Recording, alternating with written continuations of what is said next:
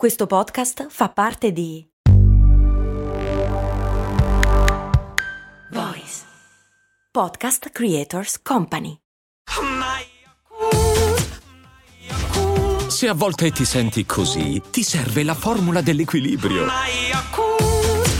Yakult Balance, 20 miliardi di probiotici LCS più la vitamina D per ossa e muscoli. I patron Alessandro e Massimo mi chiedono: ha senso durante un temporale staccare le prese dei nostri apparecchi elettronici in casa? Un fulmine potrebbe davvero danneggiarli? E come?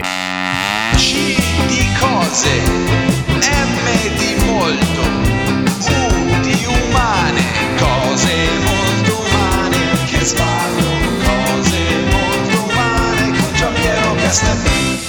Ciao, sono Giampiero Chester e questa è Cose Molto Umane, il podcast che ogni giorno ti toglie una curiosità che avevi lì da qualche parte. È vero che un temporale, o meglio un fulmine, può friggere parte dei tuoi elettrodomestici, in particolare la Play che hai pagato un milione di dollari? E in poche parole, sì, può farlo, non è facile, non è particolarmente probabile, ma può succedere. Non perché il fulmine entri dalla finestra, perché le finestre si chiudono durante i temporali, perché è vera quella cosa che i fulmini entrano dalle finestre se c'è roba accesa o roba metallica, non è una cazzata. Comunque, di solito quando ti frigge un elettrodomestico lo fa attraverso la rete elettrica. Ma la rete elettrica non ha dei sistemi per evitare che questo accada? Sì, ne ha tantissimi. Infatti si parla di fulmini che beccano i cavi prima che arrivino in casa, cosa che non è particolarmente comune, soprattutto nelle grandi città, il che lo rende appunto abbastanza improbabile. Ma se abiti in campagna, la rete magari è aerea e dai cavi alla casa non ci sono ulteriori sistemi, o meglio, quelli che ci sono non sono sufficienti a fermare la potenza di un lampo, che comunque si parla di milioni di volt, per cui tanta roba. Poi per friggere, termine non particolarmente tecnico, mi rendo conto, non si intende che il frigo esplode in mille pezzi, semplicemente che smette di funzionare e che tu non hai più il frigo dopo, che è una rottura di coglioni. Per cui il consiglio che si dà del fatto di quando arriva un temporale è meglio staccare le robe care, in particolare dalla spina, è molto vera. Ma bisogna tener conto di una piccola sfiga, che se mentre la stai staccando arriva un fulmine, frigge anche te. Okay, cioè, ci vuole veramente, veramente, veramente, veramente tanta sfiga, appunto. Una roba che demolisce in mille pezzi la statistica, praticamente. Però, volendo, è tecnicamente possibile. Ma ci sono le ciabatte o le prese multiple fatte apposta per evitare i sovraccarichi? Sì, so- sono però sovraccarichi normali, non milioni di volt. Quello, ahimè, di solito non lo protegge. Più probabile, invece, è che si frigga la televisione attraverso l'antenna. Quello è più facile, l'ho visto succedere, porca la pupazza, quando ero piccolo. Quando un fulmine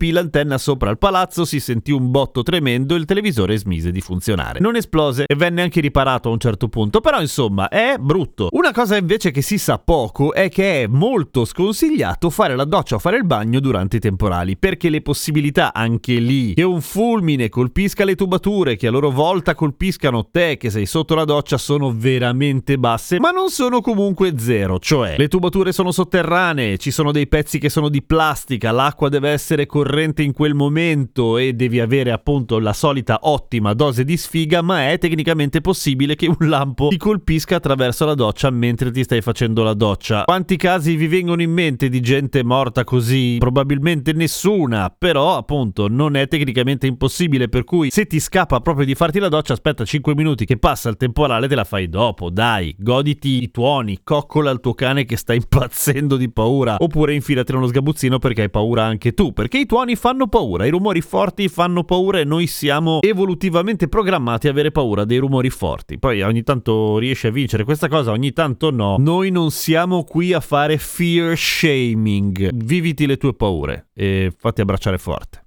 Dopo. A domani con cose molto umane. E aggiungimi su Instagram solo Radio Kesten.